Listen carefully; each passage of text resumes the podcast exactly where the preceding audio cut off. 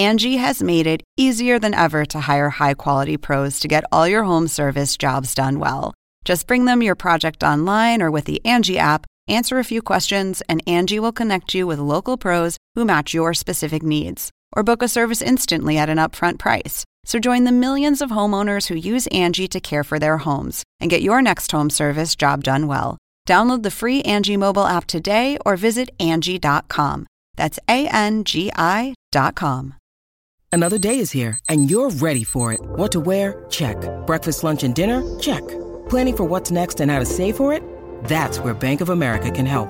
For your financial to dos, Bank of America has experts ready to help get you closer to your goals. Get started at one of our local financial centers or 24-7 in our mobile banking app. Find a location near you at bankofamerica.com slash talk to us. What would you like the power to do? Mobile banking requires downloading the app and is only available for select devices. Message and data rates may apply. Bank of America and a member FDIC. It's very difficult to be so alone when I'm I'm such a together person. And now, you know, most of the time I'm alone. Hi there. I'm Ben Mankiewicz. Before the pandemic, I used to have lunch once a week with Mel Brooks. Every Friday, a bunch of Mel's old friends got together to have a nosh and tell stories. These were stories that probably wouldn't get told in mixed company. There were a lot of laughs. The best part, though, Mel always paid. I got the invitation to join this lunch in 2017. Man, what a thrill. Then the pandemic hit. Mel Brooks is now 97. He is a living comedy legend, though for a long time he was dead broke, wasn't buying anyone lunch. Then he made some of the funniest films of all time. Movies like Blazing Saddles and Young Frankenstein made both those the same year, 1974. Mel's an EGOT winner, meaning he's won every major award available. He's never not funny. This is his Oscar acceptance speech for Best Original Screenplay for the producers in 1969. Well, I'll just say what's in my heart. Ba-bump, ba-bump, ba-bump.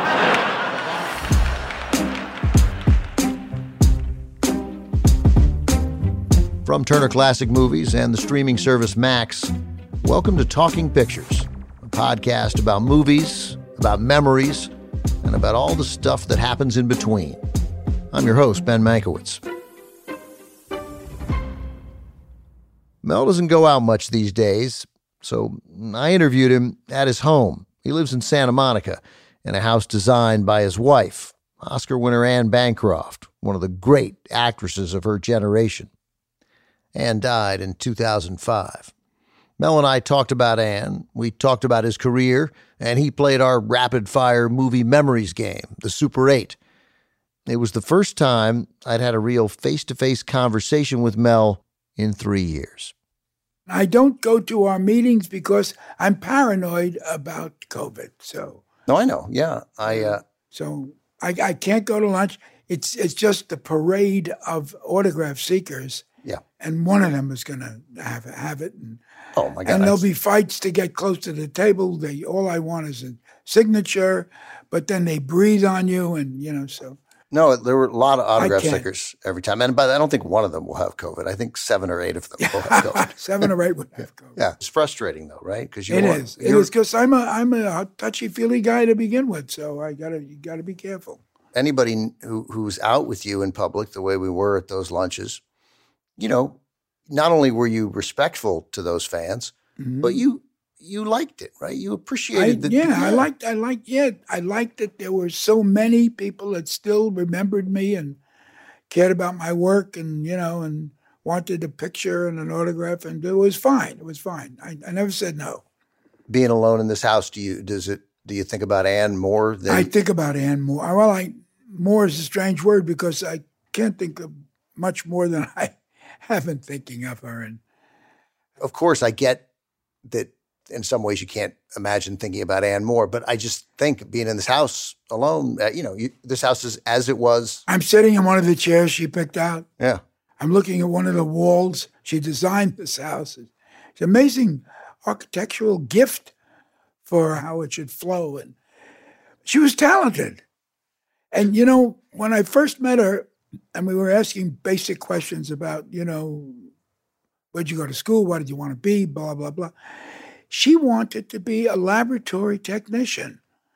She liked finding out about diseases. And uh, she had two favorite books Anna Karenina and Microbe Hunters. It's, it's, it's a book about diseases and where they came from and how they were conquered. And she's amazing, amazing, you know. She so the confidence that you had to pursue Anne, I'm always intrigued by. Like this was not a high point in your career. You were not Mel Brooks of the producers, Mel Brooks of Blazing Saddles. Yeah. You were Mel Brooks, haven't worked in a year and a half Yeah, since being a. TV writer, never been on TV, right? I mean, nobody right. nobody really knew who you were, but you had, uh, I mean, you had some balls. I mean, just to stand did, up, like yeah. she does her her audition thing that you, or it's a, it's not an audition, it's a rehearsal. Rehearsal. She's right. rehearsing for some show, and you're in the. Perry the Como show. Perry Como show, Yeah. and you stood up, you apply, and you yell out, "I love you," Yeah, and Bancroft. yeah. And, And then I uh, ran backstage. She said, "You were the nut, huh?" I said, "You don't know me." She said, "I do. You're the 2,000 year old man. You work with Carl Reiner." I loved it. I but I wore out the record. I had to get another record. Sir, is it true that you are 2,000 years old? Oh boy. The 2,000 year old man is one of Mel's most famous characters. He's a grumpy old Jewish guy, except he's 2,000 years old. Mel and Carl Reiner, who were best friends until Carl died in 2020, used to do the act at parties. In 1960, they turned it into a comedy album. By the way, sir, uh, are you married? I have been married several hundred times. Several hundred Yes. times? Yes. You have been married. Do you remember all your wives? One I remember well. Which one was that? The third one, Shirley. So that's how Anne Bancroft knew Mel Brooks. She knew him as the 2,000 year old man. But that didn't make you incredibly rich, that record, right? No, Oh, no, yeah. not at all. Uh, she said I had a lot of guys in my life come after me, you know, and usually sexually, and usually, but some of them were wonderful, and but you were thrilling. She said you were thrilling. You were sincere. She said I, I couldn't resist you. I couldn't resist you. She said, and you- you're not great looking. I said, all right, all right. you don't go into detail. I, I know I'm not great looking, you know. Uh, But you had very little money. oh, I was broke. Yeah. She usually, when we went to this uh, Chinese restaurant on 8th Street in the village, she'd give me a $10 bill, and there was always two or three left over for a tip. You know, it was like seven or eight bucks. It was, it was great. This time she slipped me a 20. All right. So it went to my head. I mean, I got a little crazy. I got a little nuts. And uh, it was about $8. And uh, and I gave him the, the 20 and I said, keep the change. Big shot. Big shot. Yeah. I felt felt like a big shot. And I we walked outside and she slammed me with the purse. She nearly killed me. Knocked me. She knocked me down. She said, Who the hell do you think you are? That's my money. I don't tip that big. That means you don't tip that big. Oh, oh. But I couldn't stop laughing, so I couldn't stop laughing. But Anne was she got me. She knew me. She got me. She, she and she enjoyed me and she supported me. You know, literally, literally, you know, at one point in our life, she she paid the rent. You know, she supported me, and she said, "I I said you shouldn't do this. I don't know if I can ever pay you back." She said, "Yeah, yeah, you will, you will. You're talented. You will work, and you will pay me back in spades." You know? so she was she was the best, uh, and I miss Carl. Carl Reiner. He was we were very close and he was very crazy and and I loved him and you know and we would argue fiercely over Jeopardy answers and I was always right. And he was always angry because I was always right. The truth is I was right most of the time. So and- but I miss him. I miss him so much, you know, and uh, he was he was such a sweetheart of a guy, good natured, gregarious, wonderful. If you talk to Steve Martin or Dick Van Dyke, I mean, they rave about him too. It seems like the people who were closest to you, the people you care about most, other than your fam, other than your kids, obviously. But I Mm-hmm. mean, that A- Anne and Carl, like your wife and your best friend, Yeah. these are two people who is to use your words, they got you. Like they understood Yeah. what you were about. Absolutely, absolutely. And you know, both of them, people say smart, intelligent, they were wise. It's hard to call somebody wise, you know, kind of slows up the pace and you think of them seriously. But you can be wise and incredibly funny. And Carl was wise. And Anne was wise. And Anne, like, I said, why are you doing this picture? It's, just, it's kind of a dopey picture. It was called the Hindenburg. And I said, well, you got to jump around and fire at the air. It's a silly. She said, because I want to move and we need some money. That's it. I said, well, that's wise. Okay. All right. So she did it. Yeah. She never did it for the money, but she said, in this one, I'm doing it for the money. Yeah, that's So okay. she did it for the money. Uh, have you ever done anything just for the money? No, I've never done any. I always had a lot of stupid faith in myself. I always believed I was above the fray, you know, that I was gifted. I was given a special talent to find good things and nail them for the audience. So next year is the 50th anniversary of Blazing Saddles. Amazing. And Young Frankenstein. Yeah. Um, it was a pretty good year for you, 1974. Yeah. 74. It was a bad year for Richard Nixon, but it was a very good year for Mel Brooks. Good year for Mel Brooks. He rode a blazing saddle. He wore a shining star. His job to offer battle to bad men near and far. If you haven't seen it, and you really should, Blazing Saddles is a Western spoof starring Cleavon Little, Gene Wilder, Mel Brooks, and Madeline Kahn, who plays a German singer named Lily von Shtupp. That name is one of the tamer jokes in the movie. Blazing Saddles is extremely tasteless and extremely funny. Hey, where are the white women at? 1974, Blazing Saddles. There's this sort of now accepted thought that Blazing Saddles could not be made today. Uh, I think it would work. It would always work because its heart was in the right place. That's right. His heart, the heart of the comedy is for the good guys, and attacking the comedy is attacking the idiots, the the, The bigots. the bigots, the bad guys. You Yeah. know, the first screening we had of it was the maybe the some of the worst hours of my life because I remember somebody got up. I think it was the, the guy in charge of publicity, and said, "Eat it. We're going to eat this movie. We're going to burn it. We're going to eat. It's two million. It's two million seven hundred forty-five dollars." And he, he said, "We're gonna we're gonna burn it. we Warner Brothers is not to have this smeared against its logo. This terrible, incredibly bad taste." I said, if we take out all the things that you don't like that you think are in bad taste, and and I'm not arguing with you, but we'd have an 11 minute movie. I mean, it, a lot of a lot of it is in bad taste, and you know, and that's what makes it work. And uh, Calley was so wise. John Calley was actually the production chief. He ran the movies. He said two million is a lot of money. I, I, I don't think we should just toss it away. I mean, you know, it's liable to get the two million back. We'd be even, you know. And he said, never, never. Million, you're lucky if you get 20 cents back. People are going to walk. So Calley said, well, I've, I've booked Chicago and I've booked New York, two screenings, and uh, let's see what happens. And from there on, on, I mean, the audience went crazy. They ran up and down the aisle screaming, yes! it was just, it was a smash hit. And then at the end of the summer season, because we just played it for the summer, uh, for six weeks, at the end of the six weeks, every theater, every single, were 46 theaters, every single theater said, no, No, I'm not taking it out. I don't care what you got to replace it. I'm staying with it.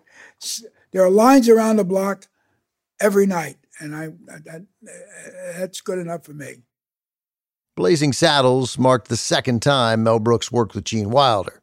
The first came on The Producers in 1967.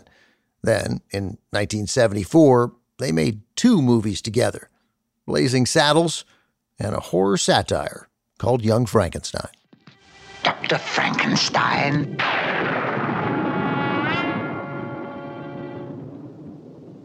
Frankenstein. You're putting me on. No, it's pronounced Frankenstein.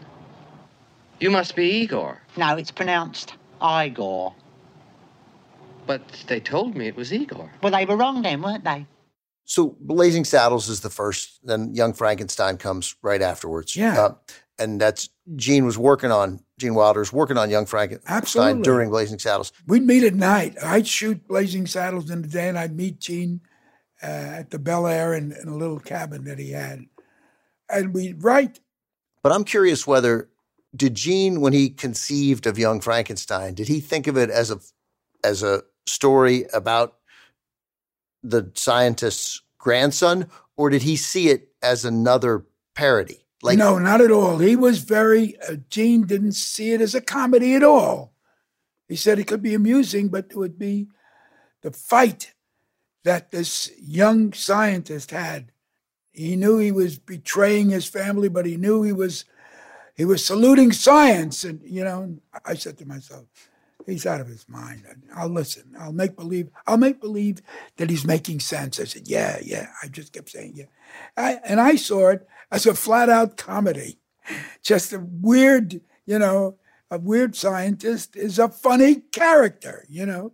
And little by little, he came along. I shoved him against the wall once. I had a big fight, but I just pushed him, you know, he was scared because I could be crazy. And I banged him against the wall. And I said, Did you like it? Did you like the laughter? That was after screen. He said, Yeah. I said, How much did you like it? He said, A lot. I said, That's what we do. You know? It's strange that you had two people, two actors very much in your life who didn't understand instinctively how funny they were. Um, no. Gene and Madeline Kahn also sort of. Madeline, yeah. Madeline threw her heart into it. And she, when she sang I'm Tired, she was Lily von Shtupp. She was she was tired. I mean, you know. I'm tired, sick and tired of love. I've had my fill of love from below and above. And it wasn't just a satire of Marlene Dietrich. It was just the whole truth of German cinema. It was perfect German cinema. And, and the accent just helped. Just was cream on top. But generally, though, you've only satirized, parody, yeah. things you love. Mostly, mostly. Yeah. A few things, a few things I, I knew going in I wasn't just in for the comedy. I was in for the lesson. I was in for the to tell the wicked truth.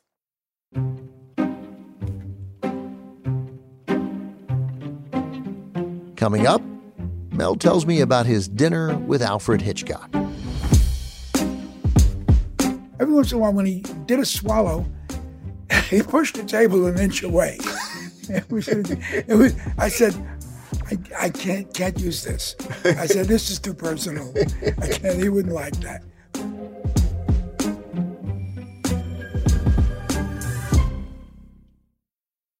Angie has made it easier than ever to hire high quality pros to get all your home service jobs done well. Whether it's routine maintenance, an emergency repair, or a dream project, Angie lets you compare quotes from multiple local pros, browse homeowner reviews, and even book a service instantly. Angie's been connecting people with skilled pros for nearly 30 years. So the next time you have a home project, bring it to Angie to get your job done well. Download the free Angie mobile app today or visit Angie.com. That's A N G I dot com.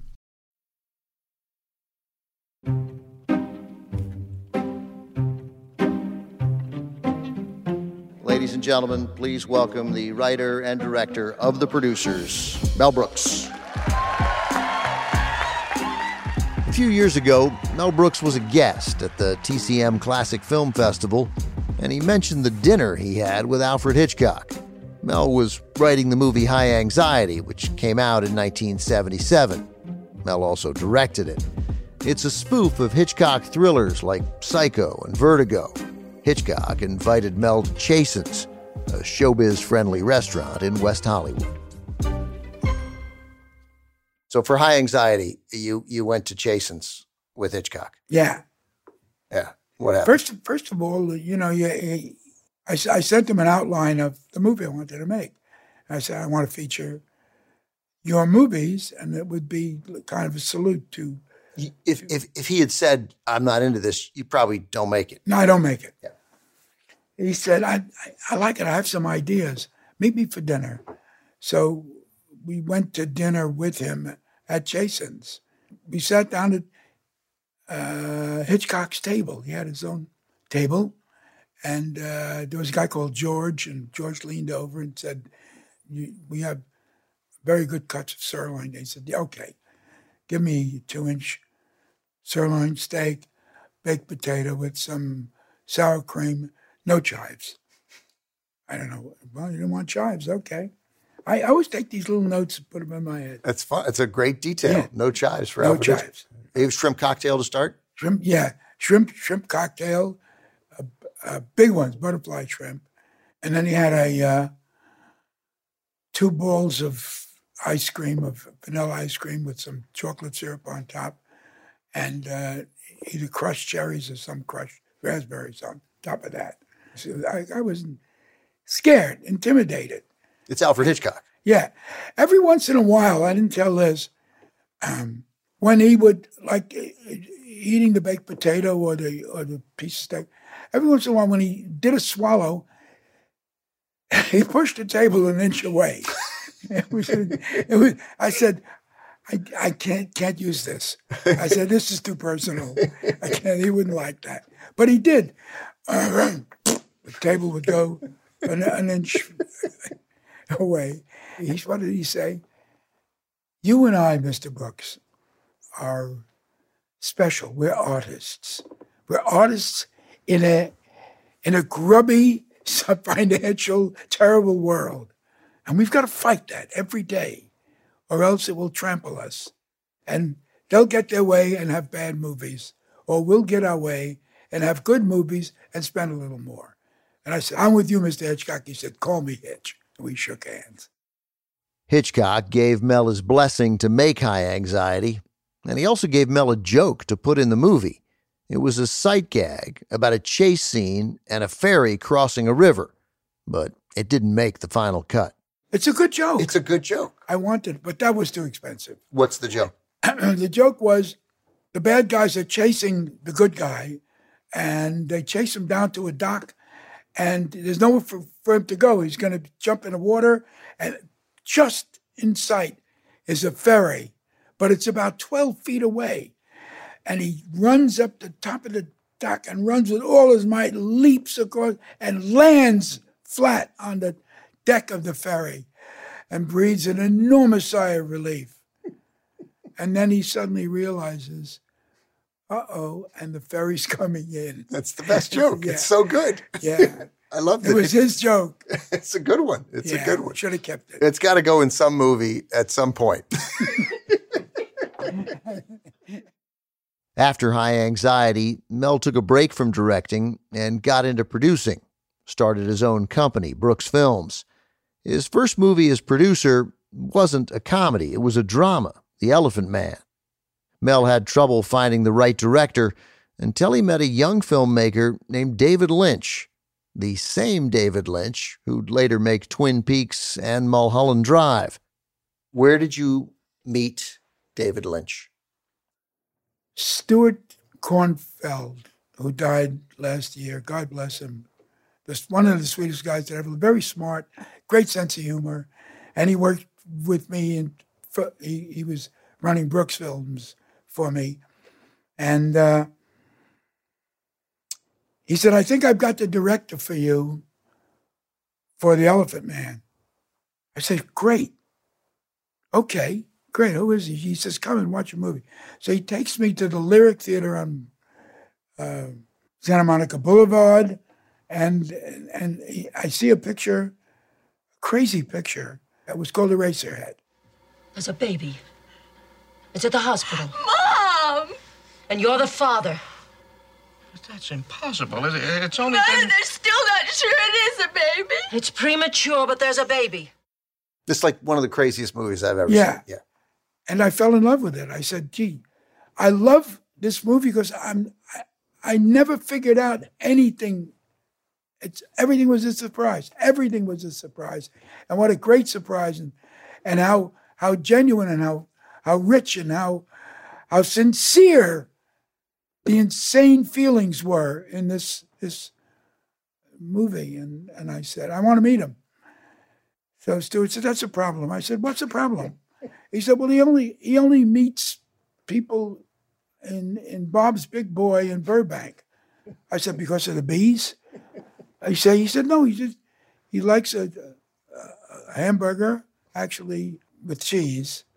He likes a hamburger with cheese and and and a malt." I said, "That's all right. Why can't he have just a Bob's Big Boy closer to the studio?" He said, "No, he likes to eat there." I said, "All right, all right, all right, I'll go. I'll go with it." And I went, and I met him, and I meet this guy. He looks exactly like Charles Lindbergh.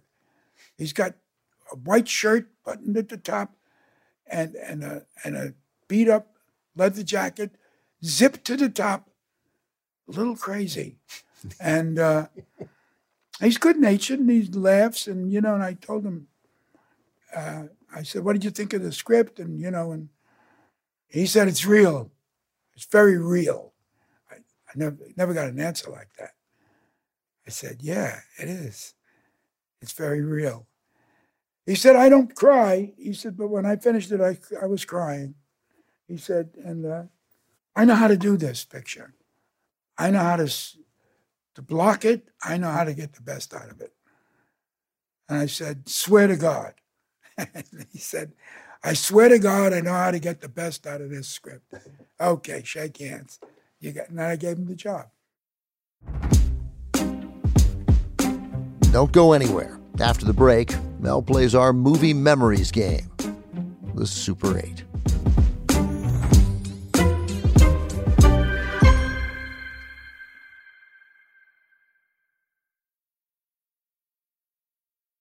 So I'm going to start with these questions here. You ready? Ready? Ready Okay. for your questions? So the Super 8 with Mel Brooks. Uh, first movie you ever saw. The first movie, I think the first movie I ever saw, believe it or not, was my brother Bernie. I was four, maybe four and a half, took me to see Frankenstein, the uh, the Boris Karloff, uh, you know, the, the first one, the James Whale, The James Whale and edition of, of, of Frankenstein. It was in July and it was hot. And my mother came into the bedroom and I was slept near the window and she immediately just went to the window and opened it up. There was no air conditioning in those days. And we were on the fifth floor of a tenement and it was it was like living in a boiler. I mean, it was crazy. And she said, "Why have you got the window? Why did you shut the window?" I said, "Because I don't want Frankenstein to come up the fire escape and get in the bedroom and eat me." What movie did you love in high school? I would I would say Casablanca. It just appealed to me. All the characters I loved. Peter Lorre begging, you know, Humphrey Bogart for protection. I just loved loved it all. And, and Paul Henreid was gallant and and kind of a leader of the free free world. And that love story with with Ingrid Bergman and you know, uh, yeah, I was getting into my my love life, I guess, then, you know, being uh, 15, 16, 17, you know. Yeah. And so I thought, you know, I, lo- I loved Casablanca. What was a date movie for you? A date movie was always a, was always a Fred Astaire movie. Fred Astaire and Ginger Rogers, always a date movie, because I was more interested in, in dancing actually than love at that point. And uh, Swing Time was probably had the best music. But Top Hat had a lot of great Irving Berlin songs. And the one thing I did, and somebody in front of me would say, cut that out. I didn't realize I was dancing along with Fred, tap dancing on, on, on his seat. What's your most memorable movie watching experience? That's a that's a good question. You know, I think the most favorite could be a, a silly comedy that I that I took to my heart and loved. It was called Ninotchka, and I think it was a Lubitsch movie, and I think Billy Wilder was one of the writers who. Right. Uh, and I just loved it. I loved that a fervent belief in socialism and communism all faded away when she saw her funny little hat. It was so great. It was just wonderful. How are things in Moscow? Very good. The last mass trials were a great success. There are going to be fewer but better Russians.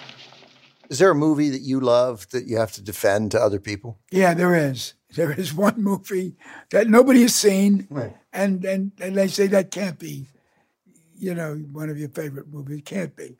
It was called "The Gods Must Be Crazy." Oh, sure. And it was uh, every scene rung true that that the uh, Afrikaners believed that the gods tossed this Coca-Cola bottle down for them to enjoy, and they couldn't make sense out of it. I don't think I've seen that since it came out in theaters. So you've just uh, reminded me to uh, uh, to see it again. Um, what do you think the movie is you've seen most in your life? Probably it happened one night. Because I just loved, I loved the story. I loved, uh, I, I stole it. I loved it so much I stole it. I need to explain this because Mel's answer took me by surprise, and it's somewhat embarrassing. Mel is referring to the 1934 screwball comedy It Happened One Night, where Claudette Colbert plays an heiress who runs away instead of getting married until she's discovered by a nosy reporter played by Clark Gable. I've seen this movie maybe half a dozen times, but until Mel said that he stole the idea, it never occurred to me that It Happened One Night has the exact same plot as one of Mel's movies, Spaceballs. Claudette Colbert leaves a wedding. she runs away. Daphne Zuniga just didn't want to marry Prince Valium because he was half asleep during the wedding. So she runs away, and I think I think that's you know I stole that, and I love that. Is there a, a movie that makes you cry? You know, a lot of them make me cry, but Carl Reiner kept playing a movie like almost once a week. And if he, he said, if you find somebody on the street that hasn't seen it, bring them in. And I just want to see them break down and cry. So uh, the movie was a movie starring uh, Greer Garson and Ronald Colman. Random Harvest, yeah. Yeah, I always think it's uh, a Lost Horizon. And it, it makes Um, me cry too. I've seen it a thousand times and it makes me cry. I know you probably can't know this about your father because he died when you were two. But uh, did your mom have a favorite movie? Alexander's Reckoning. She sang Alexander's Ragtime. She sang the title song all the time. Mel is talking about a 1938 movie called Alexander's Ragtime Band, which took its name from a popular Irving Berlin song. Come on and hear, come on and hear Alexander's ragtime band. Come on and hear. You hear a little Jewish woman from the Ukraine. Come on along, come on along. Let me take you by the hand. Yes, sir. Come on along. I mean, she was doing, she was doing this kind of, you know, jazz, and it was amazing. And and, and I used to, I used to grab my brother Bernie and say, "Don't laugh. I want to hear her do do the whole number." Some of your comedy and your performance that comes from her, right? She, Yes, absolutely. When she was dressing me to go to school uh, at eight, I had to, I had to be at school at eight thirty, and and somewhere uh, around uh, between eight and eight fifteen, there was a Bing Crosby radio program, and he would sing songs of the day. And uh, she often sang along, if she knew the song, with Crosby. I mean, sang along to the point where where Kitty Kaminsky was saying "ba do da do do do." I mean, she was doing scat. What what little five foot one Jewish person from Bialystok could do scat singing? she was the only one. Uh, thank you, Mel. We should do this again. I miss you a lot from our, our lunches. I miss them too. I Our miss Friday, them too. our Friday lunches. Great to see you again. Thank you. Is that is that required, or do you mean it? No, it's required. They just told me to say. it. Oh, okay. Could care less whether I see I'll you again, take to be honest. Required, I'll take it. I, Thank you. I love you. Right. I love you too. Thank you. That's our show. I want to thank Mel Brooks, not just for the interview, but for making me laugh for decades at this point. I'll be checking out Blazing Saddles and High Anxiety again. I recommend you do the same. You can find Mel's memoir, which is called All About Me, in bookstores everywhere.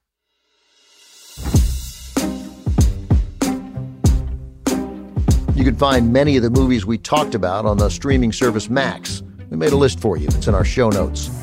James Kim produces and edits Talking Pictures. Dory Stegman books the show. Glenn Matullo mixes each episode. Thanks to Phil Richards, Jaco Friedman, Julie Baton, Katie Daniels, and Emma Morris. Angela Carone is our executive producer. Special thanks to Michael Gluckstadt and Allison Cohen from the Max podcast team. And as always, to Charlie Tabesh from TCM. See you next time.